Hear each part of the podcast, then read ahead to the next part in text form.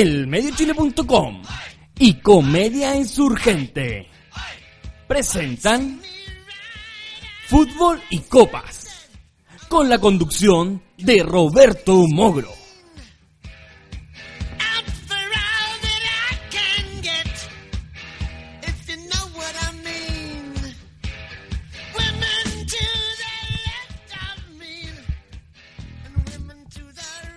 Hola amigos, ¿cómo están? En un nuevo capítulo de Fútbol y Copas, acá por nuestro podcast de nuevochile.com. Bueno, ha sido una semana muy llena de, fútbol, de, cosas que han sucedido en el deporte a nivel del fútbol nacional y el fútbol internacional. Vamos a revisar un poquito lo que fue el fin de semana, eh, lo relacionado con el partido entre San Marcos de Arica y Colo Colo, en donde salió victorioso por fin, después de cuánto, 10 años, 20 años, ganó Arica, ganó a Colo Colo 1-0 con gol de Matías de Federico, que Federico tiene harto porque la, la Nami que tiene, la mina, uh, que está rica, Cinte Fernández, la esposa de este gallo, que hizo un gol el primero que hace acá en Deporte Arica y yo creo que va a ser el único que va a hacer porque ya el otro año no, o este semestre no, ya no renueva. Bueno, por Arica porque ya se está alejando un poquito las posiciones de, de descenso, aunque igual todavía está ahí un poquito complicado. Colo Colo, bueno, presentó un equipo netamente juvenil, entre los que estaban eh, Camilo Rodríguez, este chico Jorge Araya, eh, Juan, eh, Juan Delgado, el único que estaba ahí era Justo Villar, el arquero, y parece que Julio Barroso. Después entraron los grandes, que eran Jaime Valdés, que salió expulsado a los últimos minutos. Se dice que Julio Barroso, cuando salió de la cancha, retó a los, a los juveniles y dijo que no podían jugar así. Bueno, no le dijo con esas palabras, dijo: pendejos cagones, no pueden estar jugando así en un partido tan importante. Bueno, eso quedará en, en los secretos de Camarín de Colo Colo a Canarica. Otro partido que vino después de este gran, gran match de Arica fue el protagonizado por la Universidad de Chile de Sebastián Becaseche y la, Universidad de Concepción de Ronald Fuente, en donde lamentablemente Sebastián se llevó una buena goleada y la Universidad de Chile salió derrotada 3 por 1. Es decir, ya en el primer tiempo iba perdiendo 3-0. Ya era era un, era un circo. Yo creo que Vegaseche le está quedando grande el poncho y tiene que literalmente pescar sus maletas e irse a Argentina y estudiar una carrera decente como medicina, ingeniería, derecho, eh, comercio exterior, cualquier weá en todo caso. Y el otro partido que fue el día sábado fue el de la Universidad, Universidad Católica versus Deporte Antofagasta, en la cual los segundones ganaron 2 por 1 y se pusieron a tres puntos eh, a tres puntos del, del puntero Colo Colo así que esperemos que se dé la, de nuevo la fórmula. Campeón Colo Colo segundo la Católica tercero otro equipo. Porque yo creo que la Católica no, no da pie con bola. Hace un partido bueno hace dos malos. Entonces no, no hay una regularidad del comandante Salas. Bueno es la primera vez mi equipo de siempre Cobreloa logró un meritorio empate. No, no fue un meritorio empate, fue un empate. Un empate, un empate rasca, Hay que decirlo, porque no, no podemos empatar con Magallanes, teniendo un buen equipo. Ahora que estamos tirando las fichas a, a los juveniles, pero empatamos con un, un equipo mediocre también. César Vigevani dijo que estos chicos están motivados, típico como habla un argentino cagón está tirando el verso, que no, que estos chicos se le está dando la confianza. Mentira. Si a principio de año trajo 10 jugadores, ¿qué confianza le va a dar a los juveniles? Ahora vamos a ir un plan, al plano internacional. Hoy día se jugaron las rondas de vuelta de la Champions League, en donde el Manchester City del ingeniero eh, logró la clasificación con un meritorio empate contra el Dinamo de Kiev. Yo creo que meritorio no tuvo de nada porque el Manchester City es su equipazo comparado con el Dinamo de Kiev. Eh, entonces no, yo creo que el empate lo sacó, lo sacó porque el equipo se planteó bien, no pero no hay otra explicación. Debería haber ganado 3-0, 2-1, 4-1. Y en el otro encuentro eh, sí que hubo emoción. El PSV de Holanda eh, llegó a la instancia de penales contra el Atlético de Madrid, ganando, eso sí, el Atlético de Madrid 8 por 7 en la definición de penales. Y lo último que nos queda del fútbol internacional, lamentablemente, ya Cobresal ha sacado los pasajes de despedida de la Copa Libertadores. Sí, ha perdido 3-0 contra el equipo de Unión de Santa Fe, eh, perdón, eh, Independiente de Santa Fe, Unión de Santa Fe parece de Colombia, no me acuerdo bien. Así que hace poco terminó ese partido y fue una derrota categórica del equipo dirigido por el argentino Dalcho Giovanoli. Lamentable por Cobresal, es decir, en cuatro partidos cero puntos, entonces no, no, no nos da para dar un, un análisis crítico porque el equipo realmente no jugó a nada.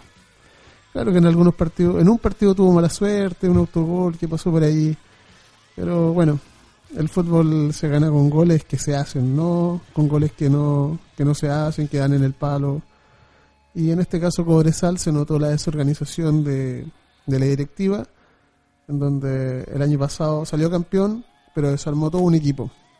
Cosas del fútbol que solamente, solamente suceden acá en Chile. Tuvimos un pequeño corte. Pero seguimos. Ahora nos vamos al primer corte musical con el grupo Todos tus muertos, legalícenla.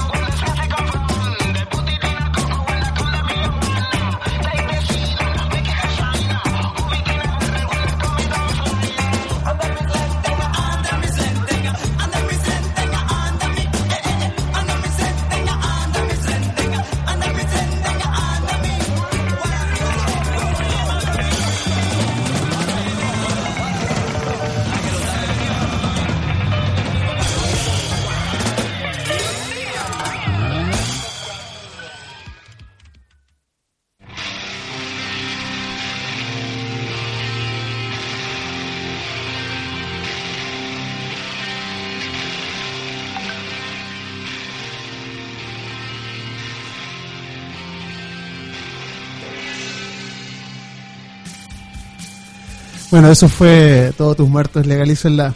Un buen tema del recuerdo de la época que estudiaba allá por Iquique.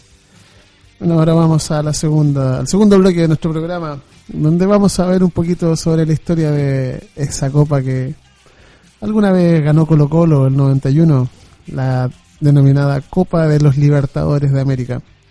Esta copa tiene su inicio en la, a finales de los 50, a principios de los 60 y al principio se llamaba Copa de los Campeones de América, así como una especie de Copa de los Campeones de Europa, una imitación, una imitación tercermundista de, del torneo europeo.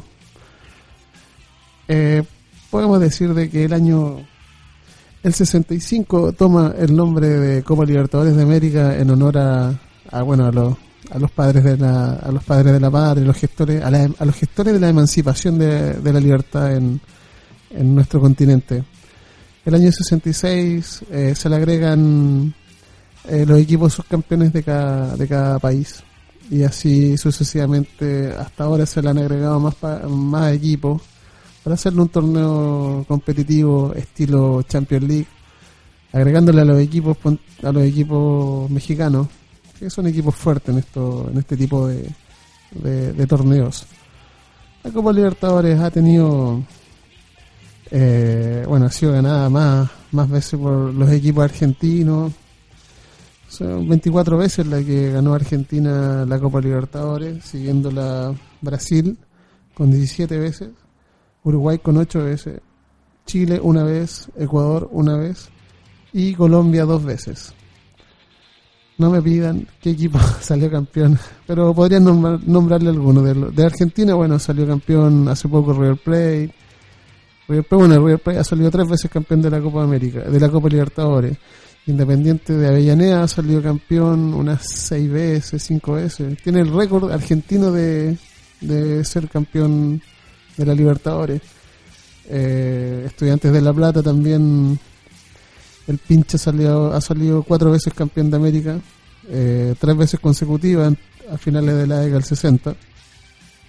Racing Club también salió campeón en el 67 el equipo, el famoso equipo de Juan José Bisuti, el equipo de José. Eh, bueno, de los brasileños no me acuerdo ninguno porque no me gustan los equipos brasileños, pero me acuerdo del gran Sao Paulo en la década de los 90, principios de los 90, que jugó una final contra la Católica. El gran Sao Paulo de Tele Santana, en donde jugaba eh, el arquero Seti, eh, Cerezo, eh, Cafú, que estaba jovencito, estaba empezando sus primeras armas y bueno, el Gran Raí. Y ahí jugó también un, este delantero que, bueno, hace unos años falleció, el Gran Cate, que jugó en Universidad Católica. De los equipos uruguayos, bueno, de Uruguay siempre se reparten la torta entre el Manja, que es Peñarol, y Nacional de Uruguay. son los equipos que más veces han ganado, bueno, son los únicos equipos que han ganado la Copa Libertadores para su país.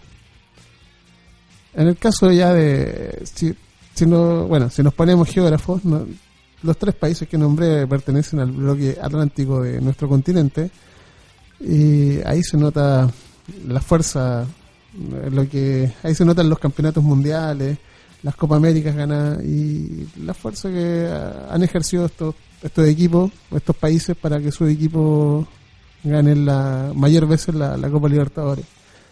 Ahora pasando al lado del Pacífico, tenemos que Colo Colo ganó el 91, le ganó la final a Olimpia, Olimpia del Paraguay. Que también, bueno, Olimpia también ha sido campeón de la Libertadores el 79, el 89 y el 2000 y tanto, 2006, con, bajo la conducción de Neri Pumpido. Eh, bueno, y de los siguientes equipos que han ganado son Liga Deportiva de Quito, donde ahora está entrenando Claudio Borgi, y los colombianos que han sido Atlético Nacional, gracias al patrón del mal, y Once Caldas. Eh, podemos ver que la supremacía de los equipos del Atlántico es, es muy es muy notoria. La Copa Libertadores también ha tenido muchas anécdotas. Se dice que el equipo campeón de la finales de los 60, Estudiantes de La Plata, tricampeón de la Copa Libertadores, utilizaba malas las malas artes. ya que ese equipo estaba dirigido por el por el maestro eh, Subeldía, Osvaldo Subeldía, y en el cual obligaba a sus jugadores a jugar al límite, al límite de las patadas. Y es de ahí que viene su... su Hola Alejandra, ¿cómo está ahí?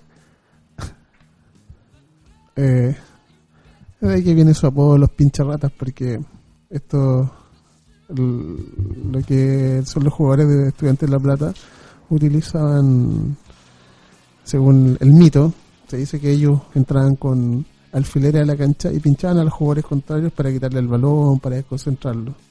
Alguna vez Carlos Salvador Vilardo dijo que sí, que eso eran eran mañas que se utilizaban en la época del fútbol de los 60. Algo que quizás ahora no, no es necesario, porque para parar a Cristiano Ronaldo, para parar a Robinho, tienes que matarlo con un balazo. Eso es muy rápido. Otra de las anécdotas que podemos ver de que eh, Racing del 67, dirigido por el gran eh, Juan José Pisuti, eh, salió campeón de la Libertadores y al año siguiente salió campeón de la Intercontinental, siendo el primer equipo, bueno, el primer equipo de Argentina campeón de la, la versión de la Libertadores y de la versión Intercontinental. Parece que jugó contra el Manchester United. Sí, sí.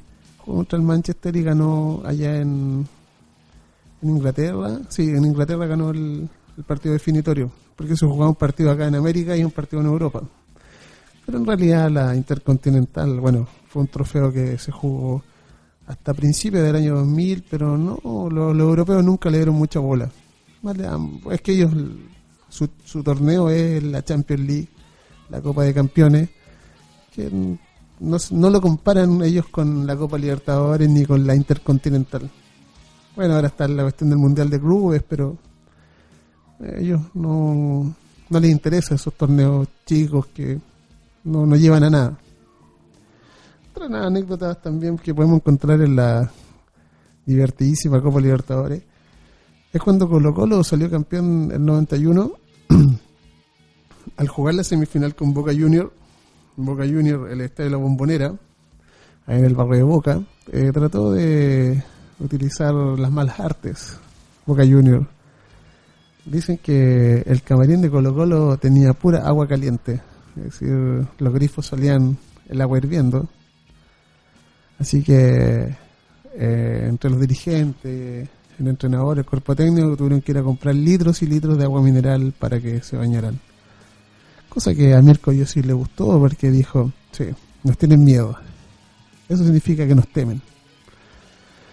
Se dice que esa Copa Libertadores estaba armada para que Boca Junior saliera campeón de América y eh, cobraran un suculento premio. Bueno, como siempre la mafia está atacando al fútbol y en eso, bueno, se dice que la Copa América hasta principios de los, hasta mediados de los 90 era una mafia donde tenían que ganar los equipos del Atlántico, lo que era Peñarol, Nacional, los equipos brasileños, los argentinos. Incluso hay una anécdota de Cobreloa contra Flamengo el 81, 81, claro, en donde en el tercer partido claro, en el tercer partido le tiran una piedra a la pelota para que Víctor Merelo le pegue mal. Incluso también después hay un incidente en donde Mario Soto le pega a un defensa brasileño y le rompe la cara a lo que el defensa alegó que le había pegado con una piedra. Son cosas que ensucian el fútbol, pero son cosas que le da la picardía. Tenemos también equipos chicos que han ganado la Copa Libertadores. Entre los argentinos tenemos Argentinos Junior el 84, a la, gracias al Vichy Borgi, a Checho Batista, eh, al Guaso Domenech que estaban en ese equipo. Otro equipo chico, el Once Caldas, que a mediados del 2000 ganó, la del 2000 ganó la Copa Libertadores para Colombia y también tenemos el caso de Atlético Nacional que ganó gracias al, al patrón del mal, este narcotraficante conocido en Colombia.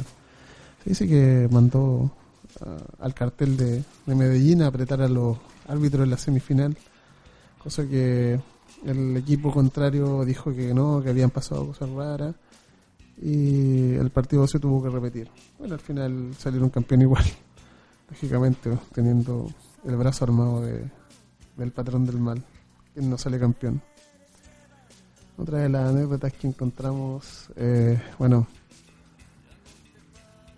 es la relacionada con la Católica, que la Católica hizo una buena campaña en el 93, jugó a un buen ritmo, a un, un nivel muy bueno, en donde sus baluartes eran el, el Checho Vázquez, eh, Sergio Vázquez, Charlie Vázquez, eh, Ricardo Lunari, eh, Juan Carlos Almada, donde cumplió un buen papel y llegó a la final contra el poderoso Sao Paulo de, de, de Brasil, lo que significó que en, la- en el partido de ida se comiera un 6-1, pero acá dignamente en el partido de vuelta hizo parece un 4-2 un- o un 3-2 para no retirarse tan tan bajoneado.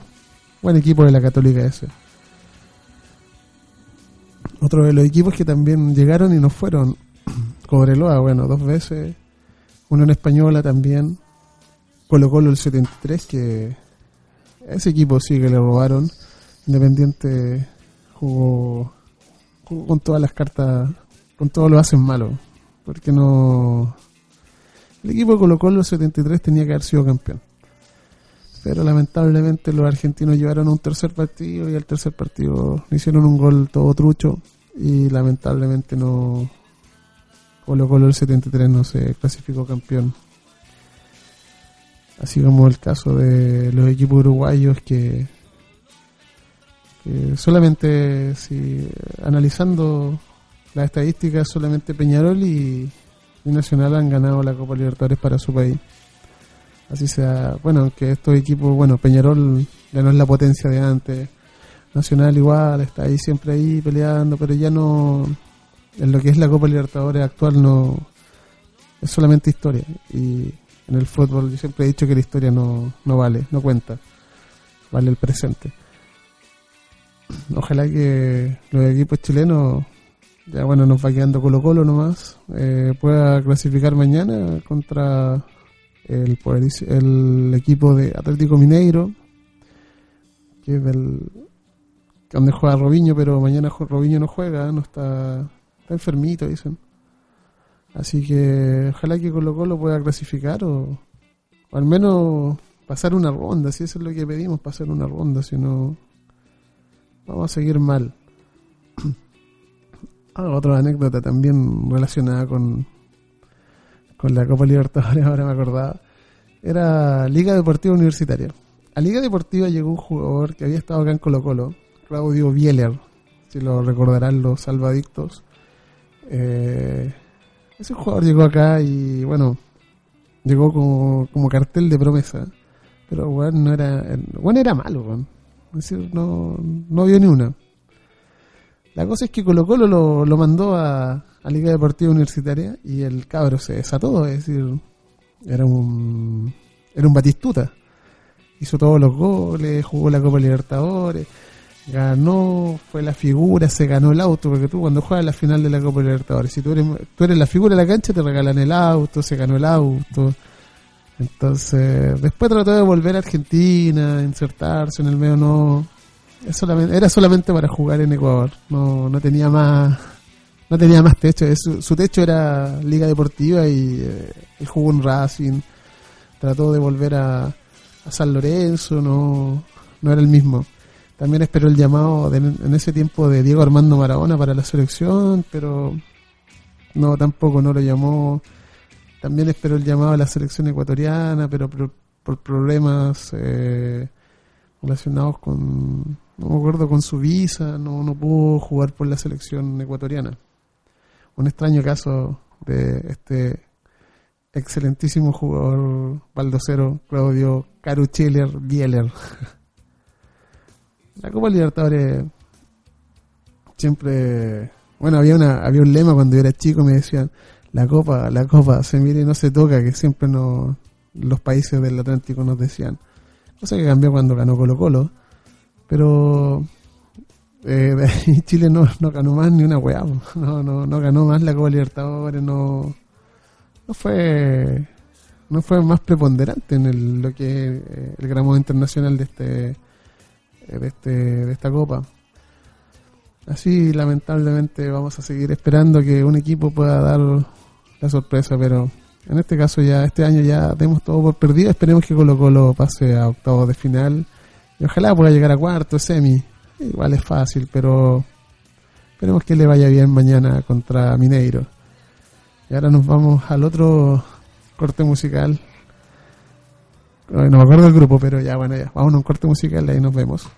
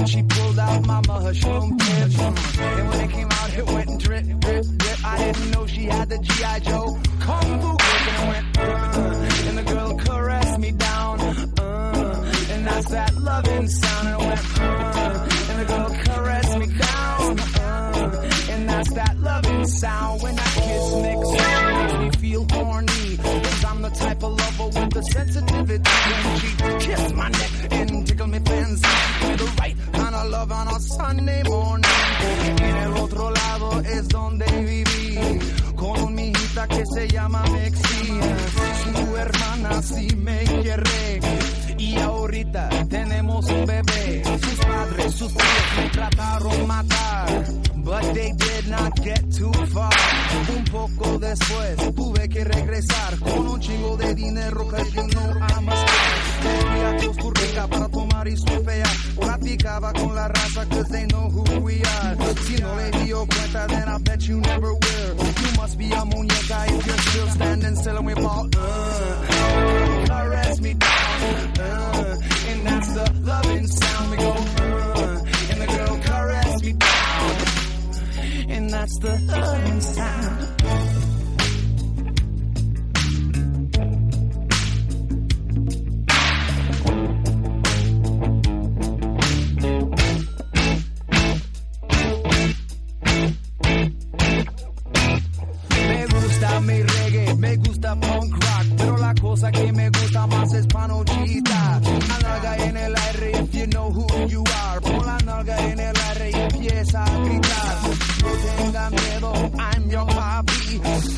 Yorchones y los manden a mí. Levanta, levanta, tienes que gritar. Levanta, levanta, tienes que bailar.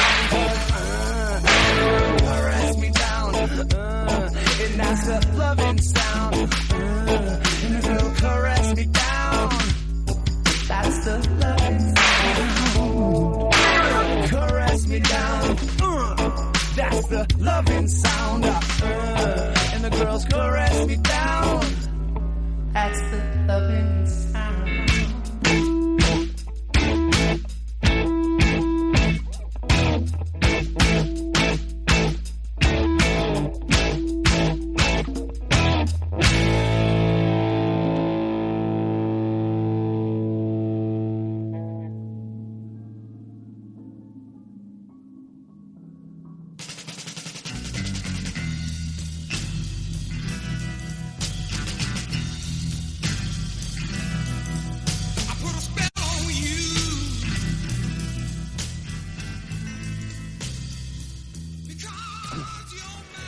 Eso fue Sublime, Caress Me Down. Bueno, ahora vamos a hablar un poquito sobre un tema relacionado con los defensas centrales. Eh, ese puesto que es más o menos dulce de grasa. Eh, yo en mi vida he jugado de central y me considero un tipo bueno. Un fiasco. No. Ahora sí, ahora soy un fiasco. Antes no, antes era un, un buen central. Yo me acuerdo de los grandes centrales que hubieron acá en Chile, que como el gran maestro Raúl Sánchez, que hace, bueno, hace poco murió, que jugó el Mundial del 62, jugó en Santiago Wander y fue el maestro de, del gran Elías, Elías Figueroa, otro gran zaguero surgió acá en Chile, que jugó en, Nacional de, perdón, en Peñarol, en La Calera, Santiago Wander, Peñarol y después Internacional de Porto Alegre donde fue elegido tres veces el mejor jugador de América. Grande Don Elías, un campeón. Después tuvimos al gran Mario Soto, que también jugó en Brasil y jugó en el Gran Cobreloa y en la Unión Española en la década del 70 y 80. Después más, más actual, un poquito más, entre los 80 tenemos al gran Mocho Gómez, Eduardo Gómez, zaguero que yo vi en cancha y era un, un prodigio jugando de tres, de último hombre. Tenía un enganche, weón, pero que no se lo podía pillar. Excepto ya cuando estaba más viejo, se mandó un Condoro, me acuerdo todavía, para la Copa América, va, perdón, para la Libertadores del 89. el Mocho trató de salir jugando, ese la pincha buen parece. Y se la manda a guardar al arquero Mario Ben. ¿Cómo putié? ¿Cómo putié ese día? Después tenemos, después del Gran Mocho viene el Gran León Astengo, surgido en Unión Española, eh, que hizo gran, grandes temporadas en Colo Colo, el famoso León Astengo, un zaguero difícil de pasar, mañoso, tiempista, un excelente jugador para jugar atrás y no estar tan preocupado de lo que pase. Después del gran, bueno, el gran Fernando Astengo jugó en Brasil, jugó en Gremio de Porto Alegre, siendo figura también. Pero bueno, lamentablemente estuvo castigado por la cuestión del Condor Rojas. Otro zaguero que era de la misma época de Fernando Astengo, aunque un poco más cochino, era el gran Hugo González que jugó toda su vida en Colo Colo, en Cruz Azul, Cobreloa y después se retiró parece en Magallanes. Zaguero de, gran, de gran potencia y bueno, eh, tenía una buena altura y era un stopper que era rápido, pero un poco mañoso y cochino cuando era sobrepasado. Pero sí lo que tenía era el cabezazo que iba al frente y trataba de buscar los, los cabezazos paralelos, los corners. Era un buen zaguero que en ofensiva también servía mucho. Después del gran Hugo González apareció Ronald Fuentes en Cobresal jugador que tuvo que superar unas grandes lesiones que tuvo en su rodilla, corte de ligamentos cruzados, y que aún así llegó a jugar a la Universidad de Chile a un gran nivel, jugó las eliminatorias de Francia 98, jugó en Francia 98, y ya después jugó la Copa América del 99, y después ya se retiró de la selección porque ya los dolores que tenía en la rodilla eran muchos contemporáneo de Chilenita Fuentes tenemos al gran Javier Margas, que era un stopper fuerte, eh, de, buena, de buen porte. En su inicio en Colo Colo, eh, eh, don Arturo Salá lo ponía de lateral izquierdo. Entonces todos sabíamos que Javier Margas era derecho, pero siempre le costaba, le costaba, le costaba marcar el lado izquierdo. La cosa cambió cuando llegó Yossi y lo puso de stopper Ahí podía podíamos ver en in situ cómo jugaba Javier Margas, cómo, marcara, cómo marcaba perdón, al delantero de turno. Otro contemporáneo también de Javier Margas es el Cheito Ramírez, un saquero, un stopper, que después jugó como líbero, que jugó en Colo Colo, jugó en la Católica, estuvo en México, un saquero ordenado, bueno, tácticamente puede jugar de, de, de stopper, de libero, o si no, hasta de volante central.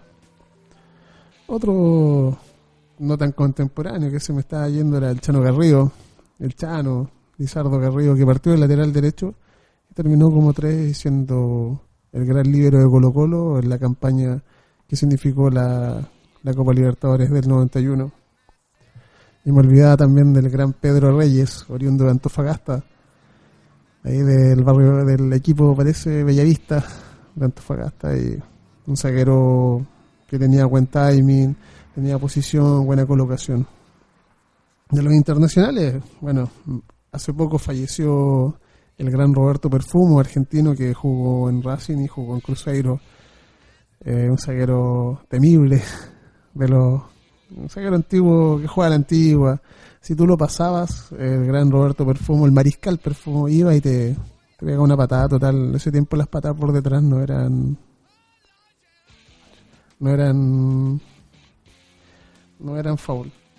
Hay una anécdota con Maradona que Maradona le hace cuando eh, Mariscal Perfumo eh, jugaba en River Plate eh, en una Maradona se le escapa y Perfumo va y lo corta lo corta con una patada según Maradona a la altura del, del pecho y en vez de, irle a preguntar eh, pibe, ¿cómo estás? Te dice algo. Lo primero que lo encara el mariscal le dice, eh, pibe, ¿ves que no te dice nada? ¿Ves que no, tienes nada? No, no, no, Roberto, no, no te preocupes, no. ¿Cómo está tu pierna? Le dijo Maradona. Una de las anécdotas que tenía Roberto Perfumo con, con el gran Diegote. Después de Perfumo venía el, el gran Kaiser, Daniel Alberto Pasarela, campeón del 78 con Argentina. Jugador de mucha potencia, un libero de mucha potencia, cabezazo en ambas áreas. Uno de los que me gustaba a mí también era el italiano Franco Aresi, un libero para jugar toda la vida, ¿cachai? Un buen que tenía tiempo, tenía aporte, marcaba, marcaba la salida del equipo, hacía la línea del offside. También entre los italianos también está Alessandro Costa Curta, que era el stopper, y Ciro Ferrara, que era lateral y central. También después ya más contemporáneo es Fabio Canavaro, que jugó en el Madrid.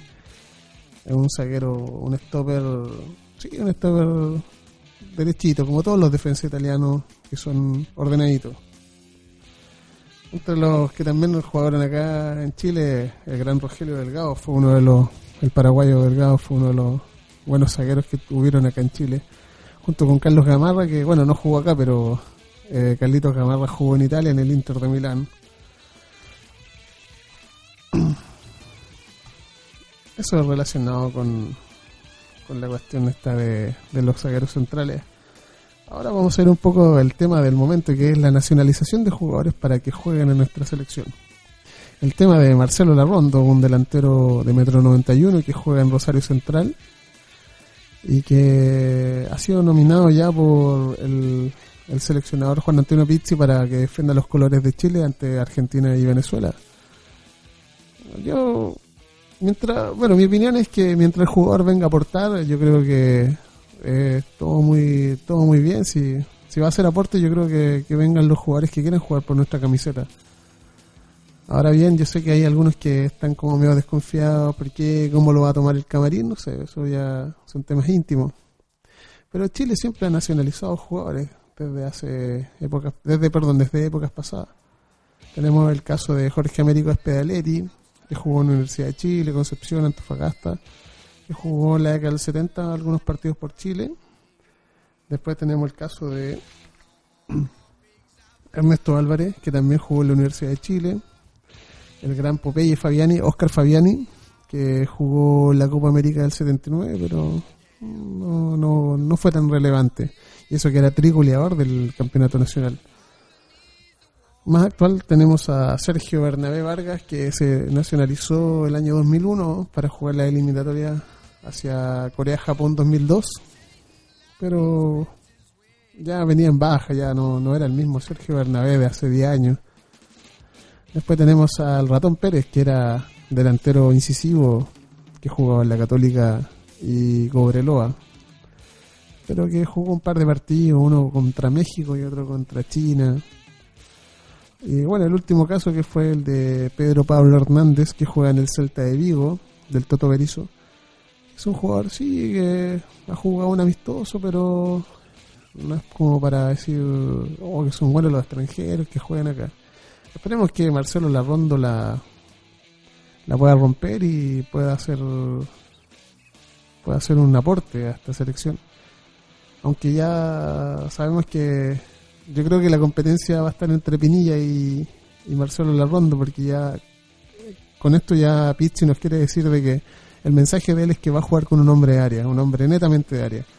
No va a hacer experimentos como lo hacía Bielsa o, o el Minimi, San Paoli, en lo relacionado de poner a Valdivia de segunda punta, de poner a Sánchez o, derrotar a, Sánchez con Vargas.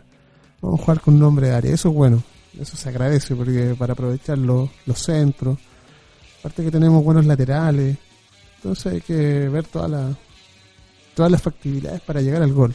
Y el cabezazo y la potencia de este jugador argentino nacionalizado chileno nos da nos abre un abanico importante de, de posibilidades de gol.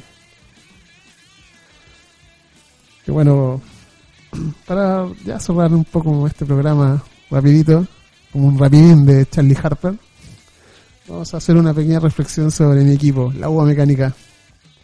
Han sido tiempos oscuros, como diría la entrada de Star Wars. Eh, hace poco el gordo puto se postuló a asesor deportivo y, ganó las elecciones. Y lamentablemente no. Hace poco renunció, hace como unos minutos me llegó un WhatsApp donde él ponía el cargo a disposición porque había sido amenazado por el cartel de Claudia Guayo, que era el ex asesor deportivo de, de la UBA en donde el gran líder, presidente Kivo Dragon, no, no ha dicho nada todavía, vamos a ver mañana, porque mañana hay una junta importante y Fútbol y Copas va a estar ahí. Eh, vamos a grabar la, la, entrevista que se va a hacer mañana, las declaraciones que van a ver. Se ve un ambiente un poco caldeado. Eh, yo recibí algunas amenazas porque dicen que yo soy de, del bando de Claudia Aguayo. Esperemos que mañana no me pase nada a mi integridad. Yo solamente voy a, a cumplir mi trabajo, a llevarles la verdad y yo creo que se ve difícil la cosa. Aparte que el equipo no tiene camiseta. Le acaban de cortar el agua y la luz a la sede. Entonces no, no sé de qué estamos hablando. El gordo puto prometió camiseta toda la semana. Yo creo que él puede haberlo anulado. Está como Jave. Voy a poner una nota de voz que dejó el gordo puto. primera conferencia de prensa de el Esto fue en vivo el día domingo. Fútbol y Copas está en directo eh, mientras el club debate junto al director. Acá, acá es un ambiente de guerra, es un ambiente de CA9. Vamos a adelantar un poco. Solo hay que decir que el presidente me entregó un informe en donde todos, todos estamos en la quiebra. Hay que decir, CA9 y RM5 nos, nos han dejado en la quiebra. El club está con número rojo, dijo Ardacho Checho Turán. Entonces, yo estoy en Bicom. Presidente dice que está... Eh, bueno, hubo un problema. Problema. Creo que Gordo Puto está mandando a sus secuaces a intervenir mi, mi grabación. Esperemos que el sábado, bueno, el sábado pasado la Uva Mecánica perdió nuevamente. Eh, RM5 no pudo ir por problemas familiares y lo acusan a él de ser conspirador en el camarín, en el nuevo camarín que prometió el asesor deportivo. Yo creo que, gordo, mejor ándate, weón. Aparte, retírate del pez, vas último, weón último en la, en la clasificación mundial, así que es una vergüenza que, siendo el weón más malo del PES, opines sobre fútbol y quieras ser asesor deportivo. Eso es mi, mi descargo de esta semana. Bueno, así vamos concluyendo ya un nuevo capítulo de Fútbol y Copas. Volvemos la otra semana acá por EMC Radio. Muchas gracias amigos, nos vemos, chau chau, salud.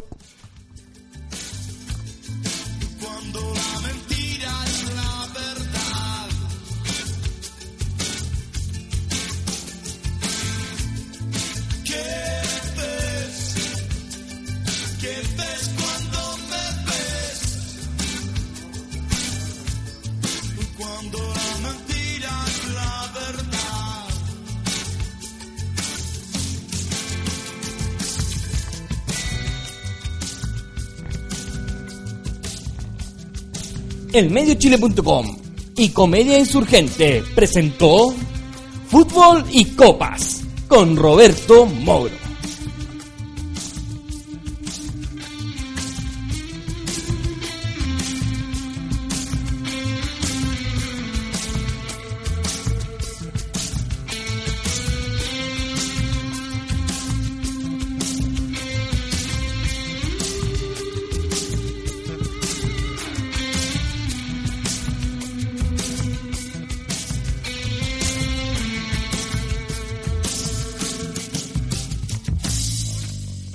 Moro. Vía la chapita por un palomar. Cruzando la vía para poderla pasar. ¿Qué ves? ¿Qué ves cuando